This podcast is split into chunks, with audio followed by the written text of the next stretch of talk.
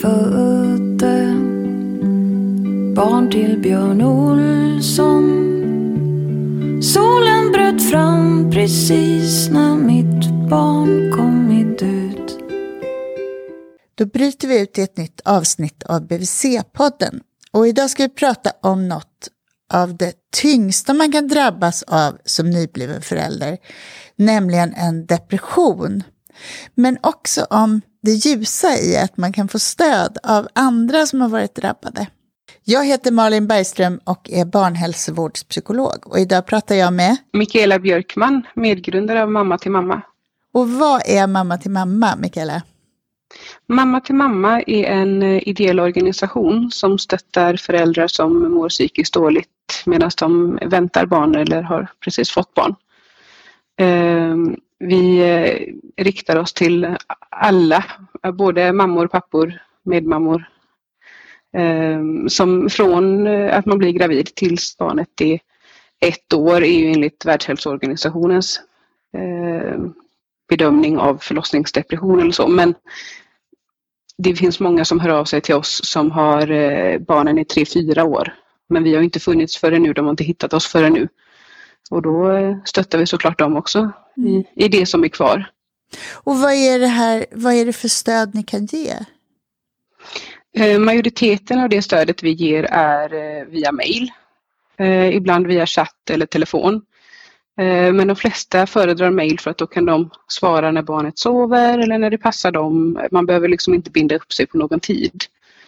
Ehm, och en del vill bara höra av sig, skriva av sig, få bekräftelse på sina tankar och känslor och så är det bra med det och andra har vi kontakt med i flera månader. Ehm, och vissa saker, man behöver liksom inte ha en depression för att höra av sig till oss. Ehm, utan det är ja, bara det att man mår dåligt eller att man, den här äh, omställningen att bli förälder var annorlunda än vad man hade förväntat sig.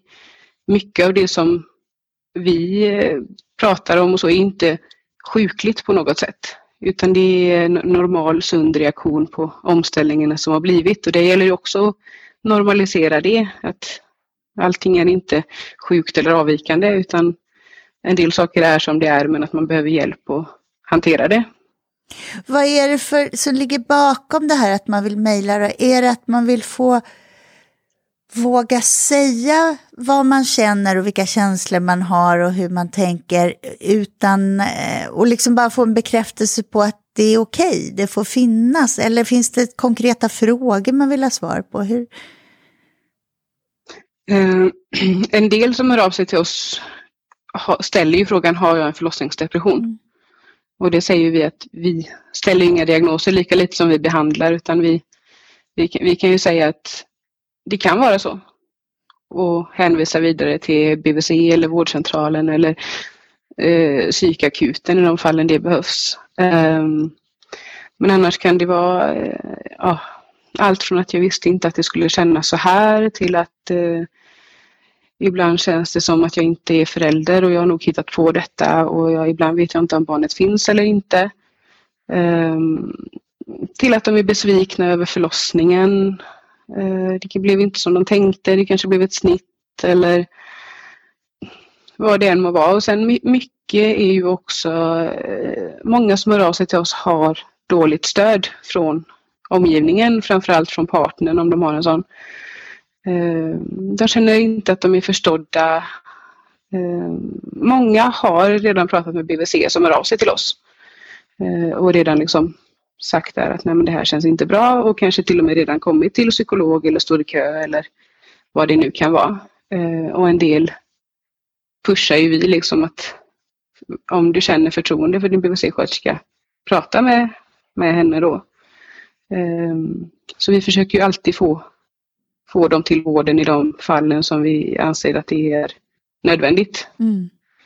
Um, men det är bara kan vara det här stödet.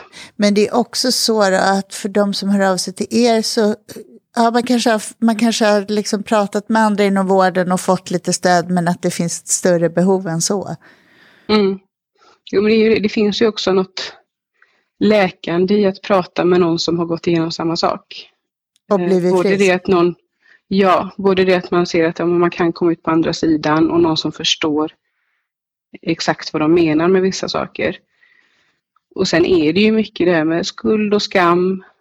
Um, många är ju jätterädda för att socialen ska ta barnen om de berättar hur de mår. Mm. Att de ska bli stämplade som dåliga föräldrar och, och det, är ju, det är ju det de anser att de själva är. Att mm. de är mm. dåliga föräldrar. Och tror att alla andra ska tycka det också och till den, till den grad då att de inte är lämpliga som föräldrar.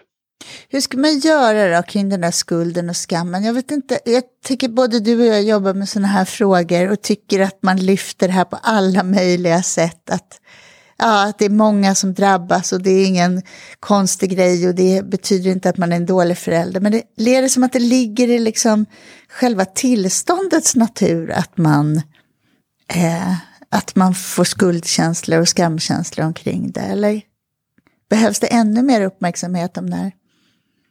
Dels tror jag ju att det behövs mer uppmärksamhet.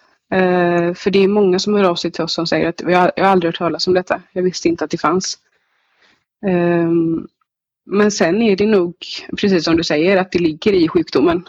Eh, att, ja, men att man tycker att man är en dålig förälder och då tycker alla automatiskt att man är det. Ehm, så det är nog också ett symptom på, på tillståndet. Och det ligger på något sätt i sakens natur när de där självanklagelserna börjar som är ett kardinalsymptom på att man är deprimerad. Då, ja, då kommer ju skuldkänslorna där som ett brev på posten. Mm. När man har ett litet barn. Ja, och så skiljer sig ju verkligheten mycket från det man trodde att man skulle vara som förälder. Man trodde ju att det skulle vara det här mysiga, lugna, man skulle göra all barnmaten själv och man, ja, men man har så himla höga krav på sig och så matas man med sociala medier där folk lägger upp sina filterbilder med när allting är bra. Och det jag vet ju det när jag fick min dotter att jag fick ju ta bort vissa från Instagram som är alltså nä, nära bekanta får man väl ändå dra gränsen då, men som fick barn i ja, men en månad från när jag fick det. Och de var så himla lyckliga och allt var så himla bra. Och jag tyckte bara att varför känner inte jag det? För visst jag, är det... Jag rensade bort det. För visst är det så Mikael att du har en egen erfarenhet av den här sjukdomen som gör att du har varit med och startat den här organisationen? Ja, jag fick ju depression med mitt andra barn. Och i efterhand så förstår jag att den startade under graviditeten. Eh, för jag minns inte graviditeten. Jag fick en eh, hjärtinfarkt när jag var i vecka 11. Och efter det minns jag egentligen ingenting. Jag minns inte att hon har sparkat i magen. Men då hade jag ju redan ett barn så hade jag fullt upp. Så att jag... Eh, man hade ju alltid hört det att ja, men med andra barnet hinner man inte vara gravid. Och, så, så jag tänkte att nej men så är det väl. Och sen vet jag bara att jag inte kände någonting för henne när hon föddes. Och det var väl också att jag trodde att jag skulle dö under förlossningen. Det hade jag ju gått och trott hela graviditeten. Därför att du hade haft den här heller. hjärtinfarkten? Ja, så jag trodde ju att hjärtat skulle inte klara en, en förlossning. Um, och det var också så här, min, min kardiolog var så att nej men det här var ingen hjärtinfarkt. Trots att allting visade på det. Han gick ju inte med på det förrän efter min dotter var född och de gjorde magnetröntgen på hjärtat och såg att oj, hjärtmuskeln dog visst, det var en hjärtinfarkt. Så det gjorde också att jag fick inte gehör i, i hur det var. Mm. Så när hon föddes så tänkte jag bara att ja, vad ska jag göra med henne? Uh, ful tyckte att hon var också så att jag kunde inte lägga upp någon bild på Facebook utan det är mest min man som ligger där hud mot hud med henne som man ser. Mm. Hur känns det att uh, tänka tillbaka på det här nu och säga det här att jag tyckte hon var ful? Och jag...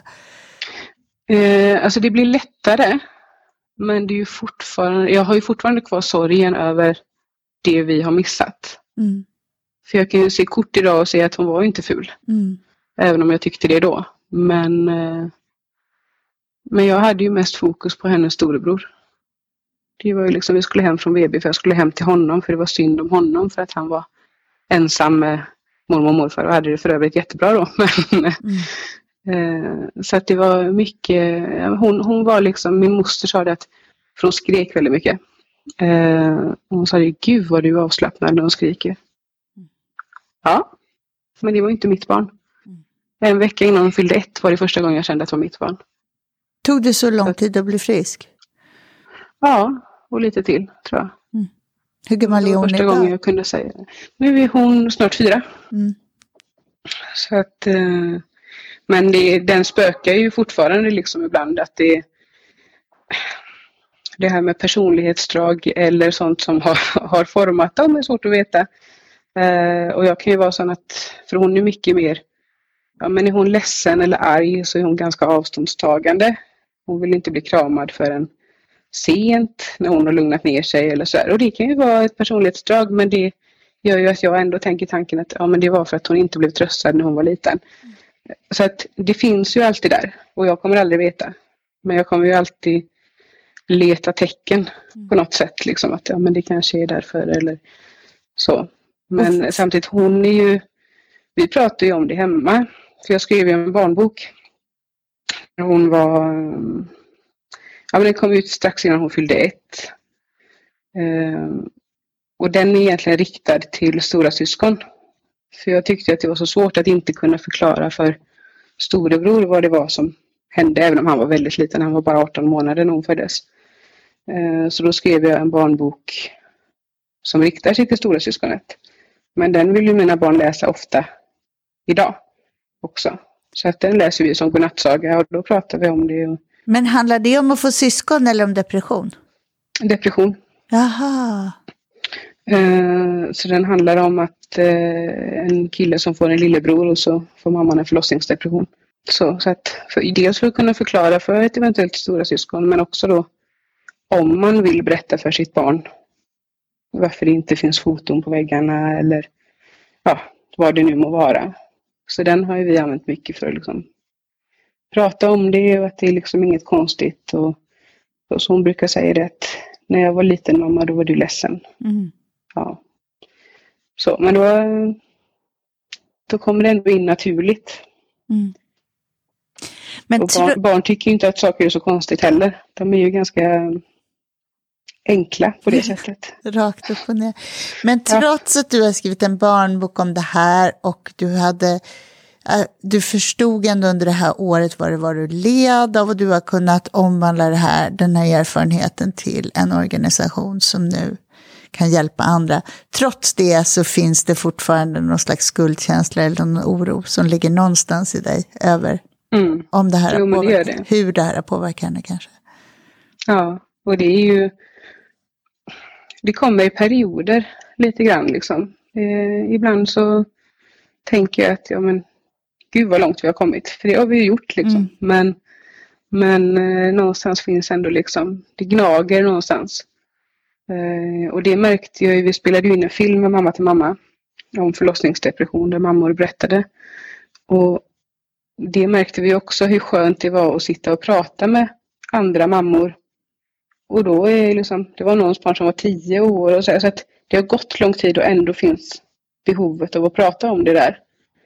Eh, och det är också något vi märker att folk efterfrågar ju fysiska träffar. Eh, de vill prata med andra i samma situation och, och så. Och det, det jobbar vi också på att kunna få till så småningom här. Ehm, för det, det där med att få, få spegla sig i någon annan och få förståelse och någon som inte säger att ja, ja, men nu är det ju bra. Eller så, för det för alla, alla runt omkring vill ju att det ska vara bra. Mm. Det, så är det ju. Det är ju det, ja, men det kan man inte gå och tänka på. Eller, ja, man, man får ofta mycket så här, ja men, ja men nu är det ju bra, eller tänk inte på det, ja, men det blev ju bra, eller ja, förlossningen gick ju bra, ni överlevde ju, eller nej men det, det kan vara liksom vad som helst som folk säger för att vara, alltså de säger det för att vara snälla, Mm. men det landar fel hos någon som inte känner det. Och samtidigt så är din erfarenhet då att det kan finnas, även om det har varit tio år sedan, så är det en erfarenhet man inte riktigt glömmer, utan någonting som Mm. sitter kvar.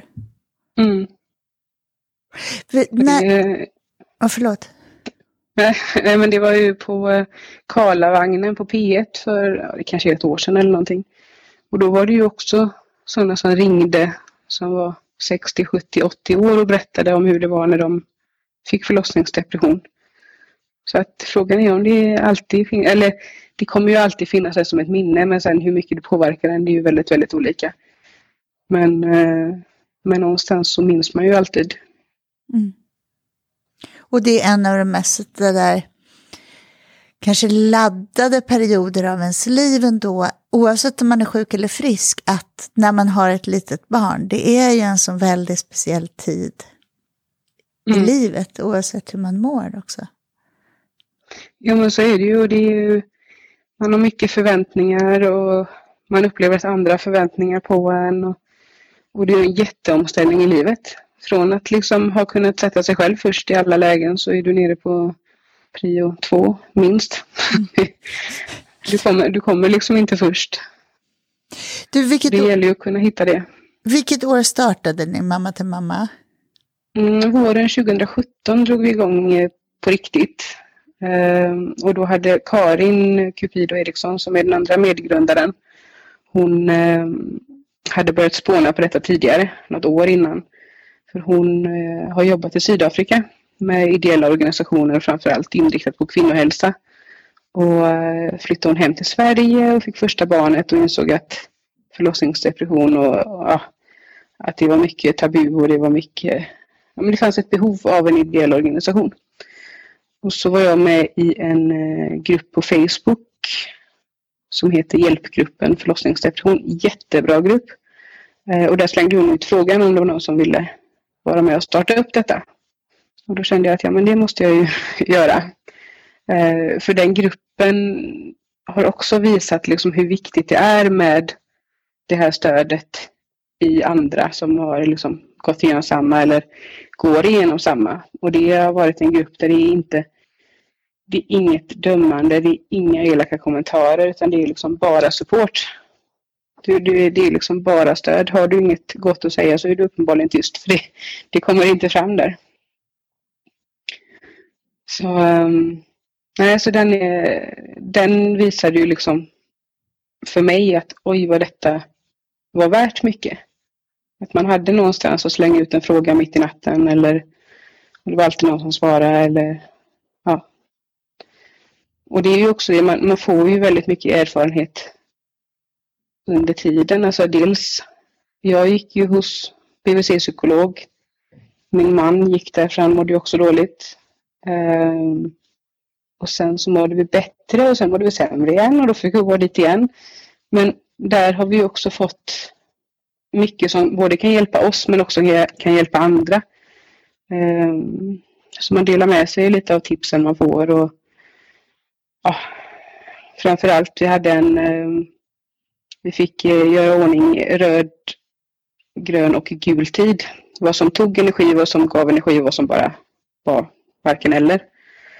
Och hittade fokus på att hitta grön tid åt oss båda.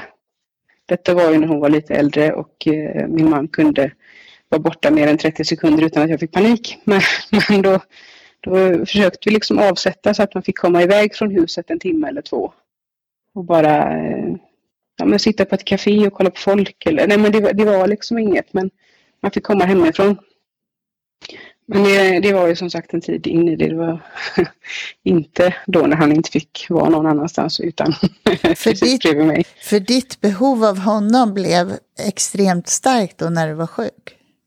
Ja, det var... Eh, och det var ju lite det som, jag skrev, eh, jag är ju barnmorska och eh, skrev magisteruppsats om förlossningsdepression. Jag var inte alls speciellt intresserad av det utan jag skrev om något man skulle skriva.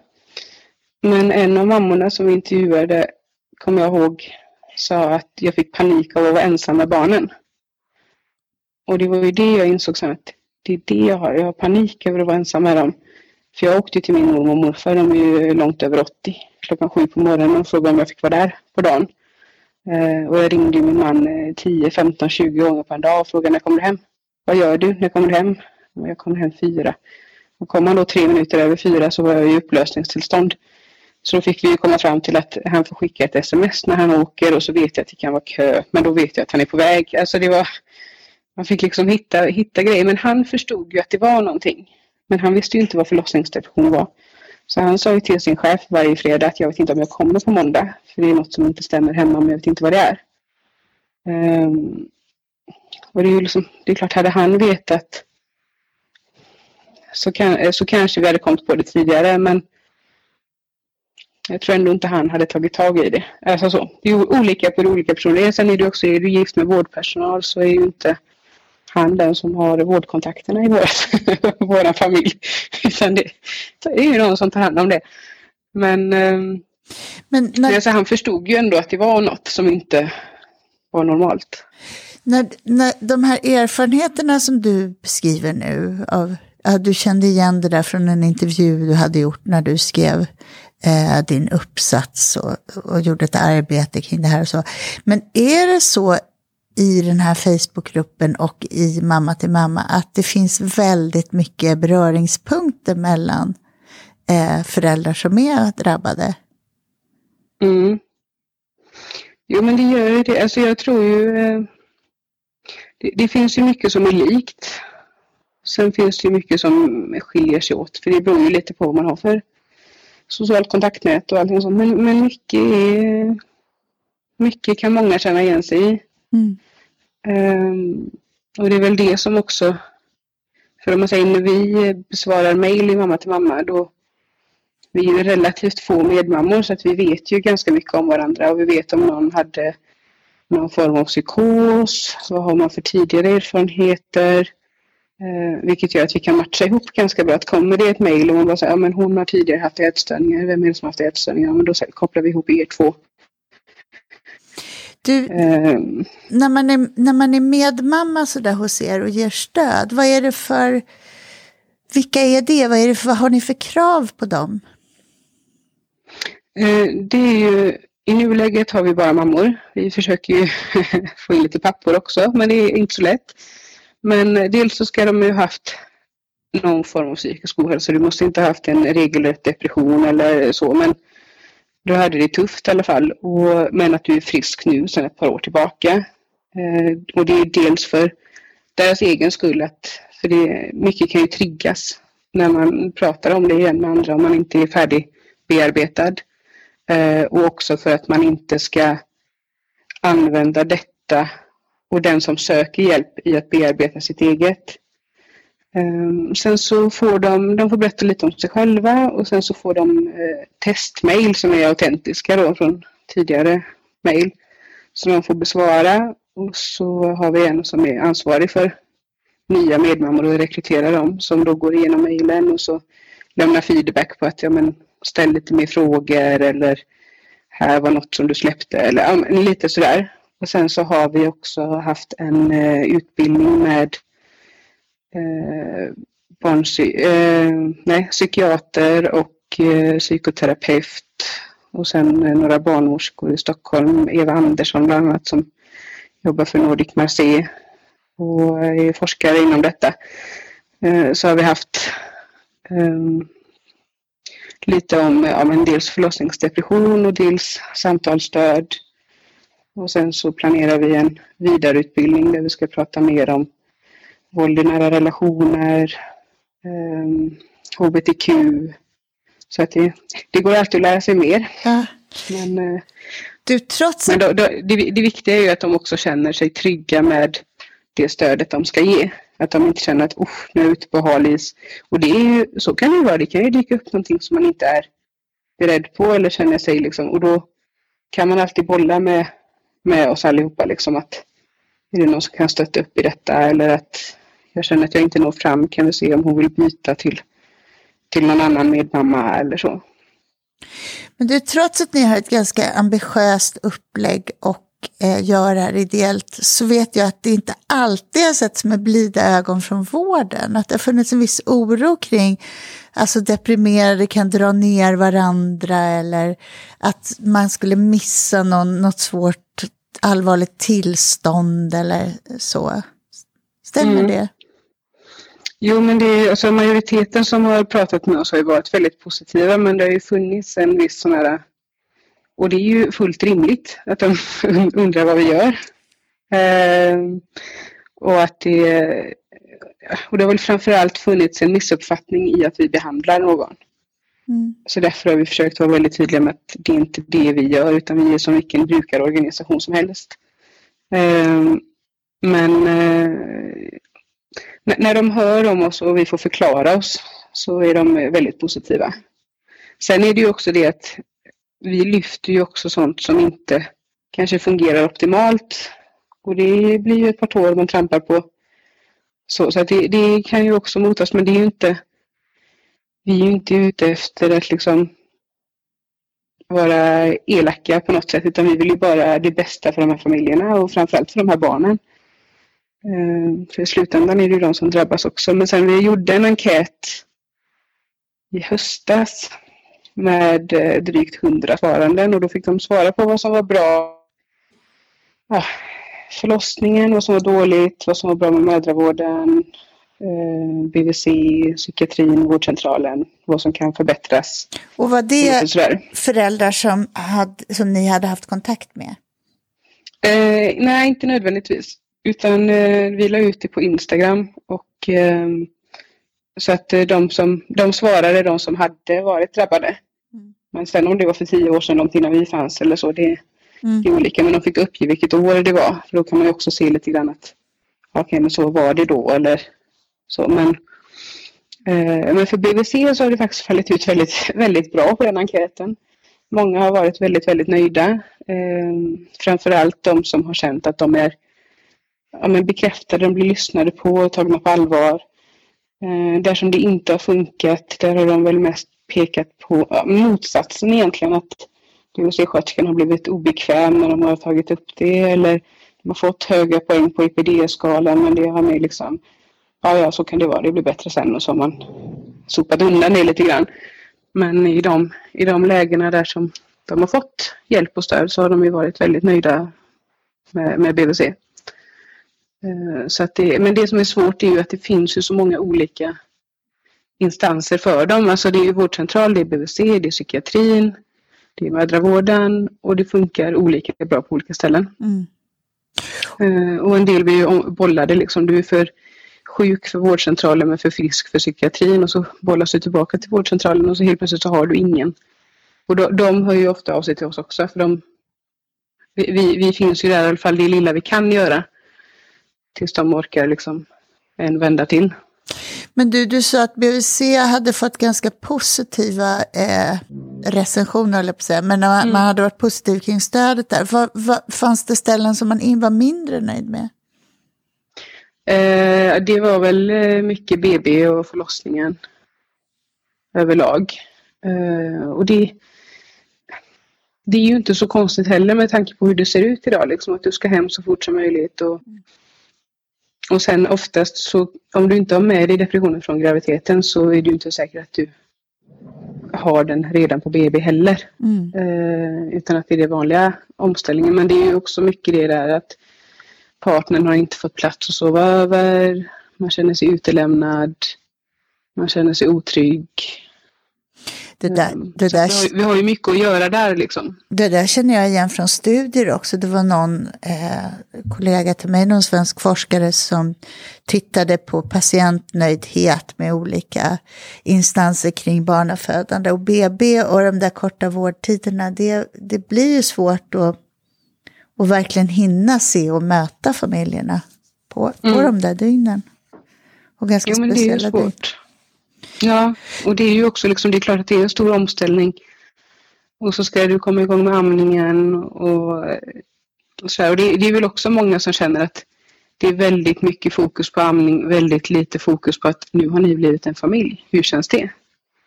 Um, och det är väl också något som hade varit positivt att man, eh, ja men så här, ja, i den bästa av världar, kunde, kunde liksom ha att, ja men efter du har fått barn två, tre månader efter så, så får alla ett samtal i hur det har blivit att bli förälder i parrelationen. I, bara för att liksom så här bolla och vad, vad, kan man, vad kan man ha för småknep för att det ska bli bättre.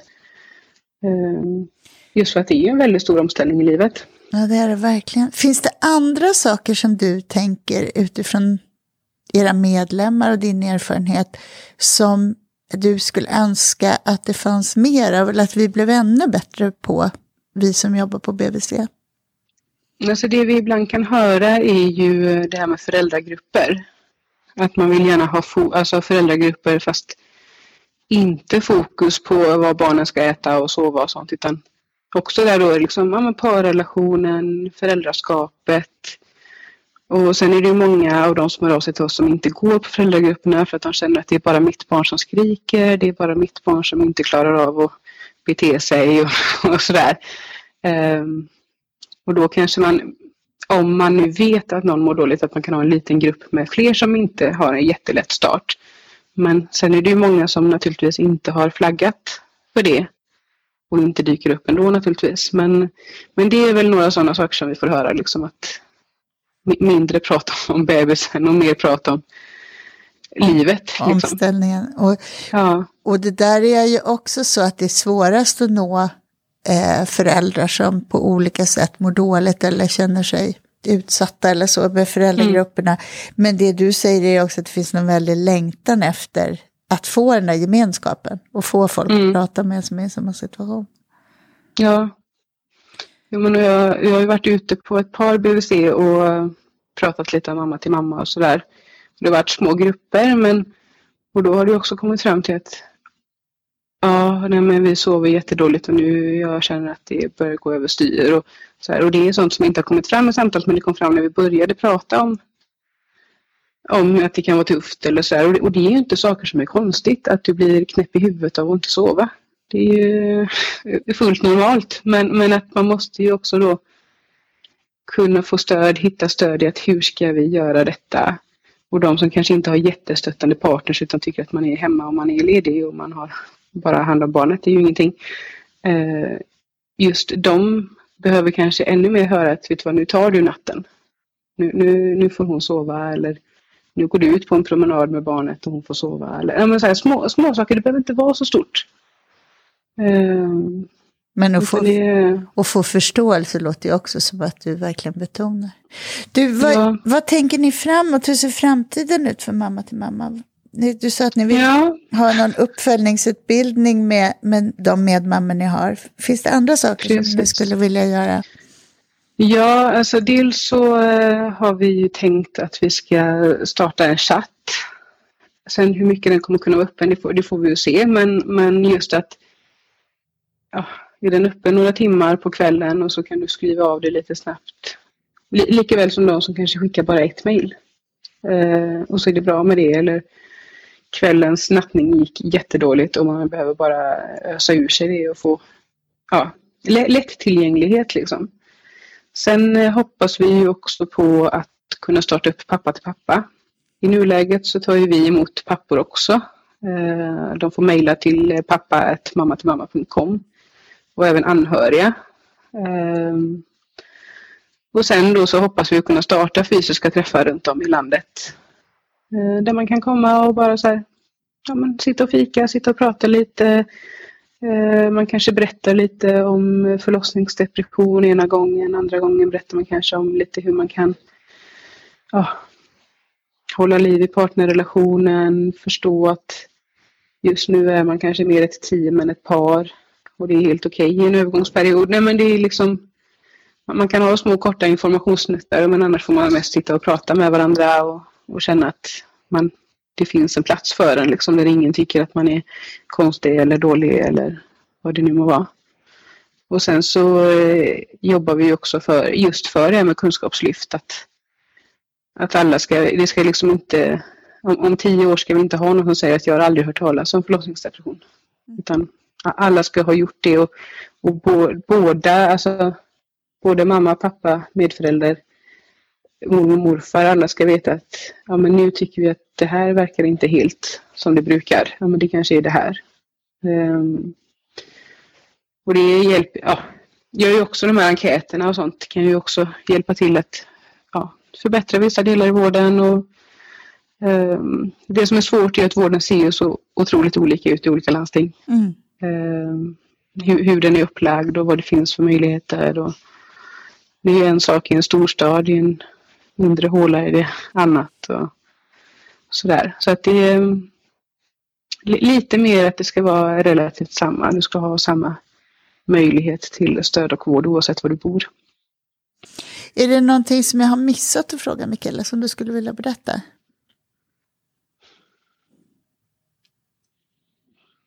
Nej, alltså det är väl inget så, utan det är väl nog bara att eh, det finns väldigt mycket man kan, eh, man kan känna och ingenting behöver vara fel eller konstigt utan man är väldigt sällan ensam om sina tankar och känslor även om man tror det. Och det märker vi också på de som hör av sig till oss liksom att ja, men jag måste vara den enda som känner så här eller när man då säger att nej men vet du vad, så där kände jag också. Eh, och så där kan man känna även om man inte har en depression. För vissa saker kan man ju, alltså alla känner sig som dåliga föräldrar någon gång. Mm. Oavsett om de har depression eller inte, det är liksom inte um, och sen är det också, alltså det är mycket det här också med uppväxt, alltså vad hade man för egen uppväxt, vad har man för relation till sina familjer? Det, det, alltså det återaktualiseras ju när man får barn i många fall och då jag ska inte bli som min mamma eller jag saknar mamma eller min pappa dog för ett halvår sedan. Nej, det, det finns så mycket inom där som också kan, kan vara det som drar igång det liksom. Så att, eh, och sånt som nej, det, behöver det är absolut viktigt. Ja men precis. Och det absolut viktiga är ju liksom att våga be om hjälp. Det är ju det, är ju det. Och, och att vi inom vården, jag inkluderar mig själv där också, men att vi, eh, ja, vi sviker ju barnen om vi inte, om vi inte liksom lyfter upp detta och vi sviker ju barnen om vi inte vågar ta i de här mammorna som inte mår bra.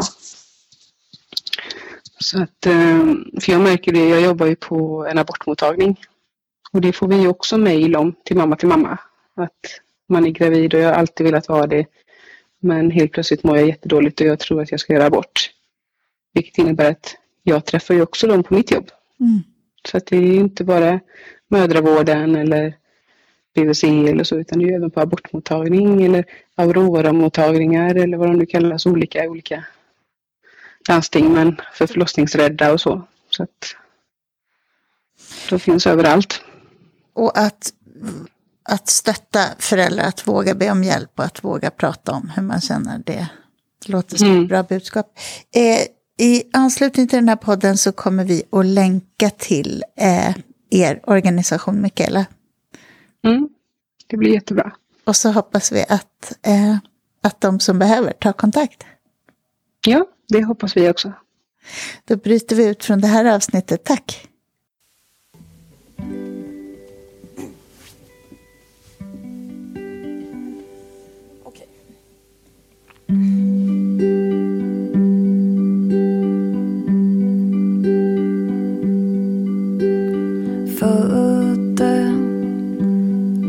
Barn till Björn Olsson.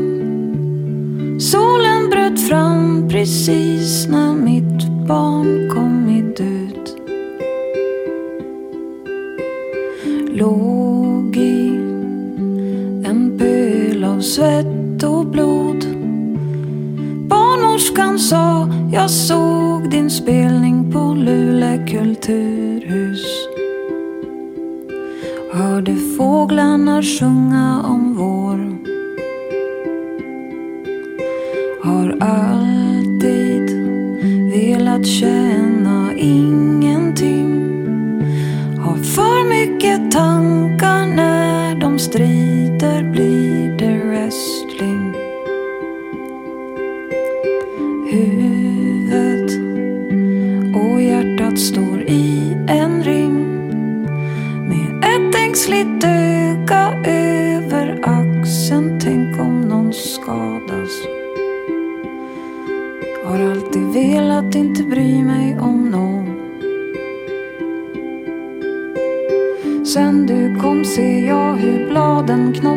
löven faller. Jag är ett av dem. Det är ingen ångest, jag inser jag också ska multna och allt tillhör dig. Ser himlen åter bli grå. Jag bryr mig inte om någon. Bryr mig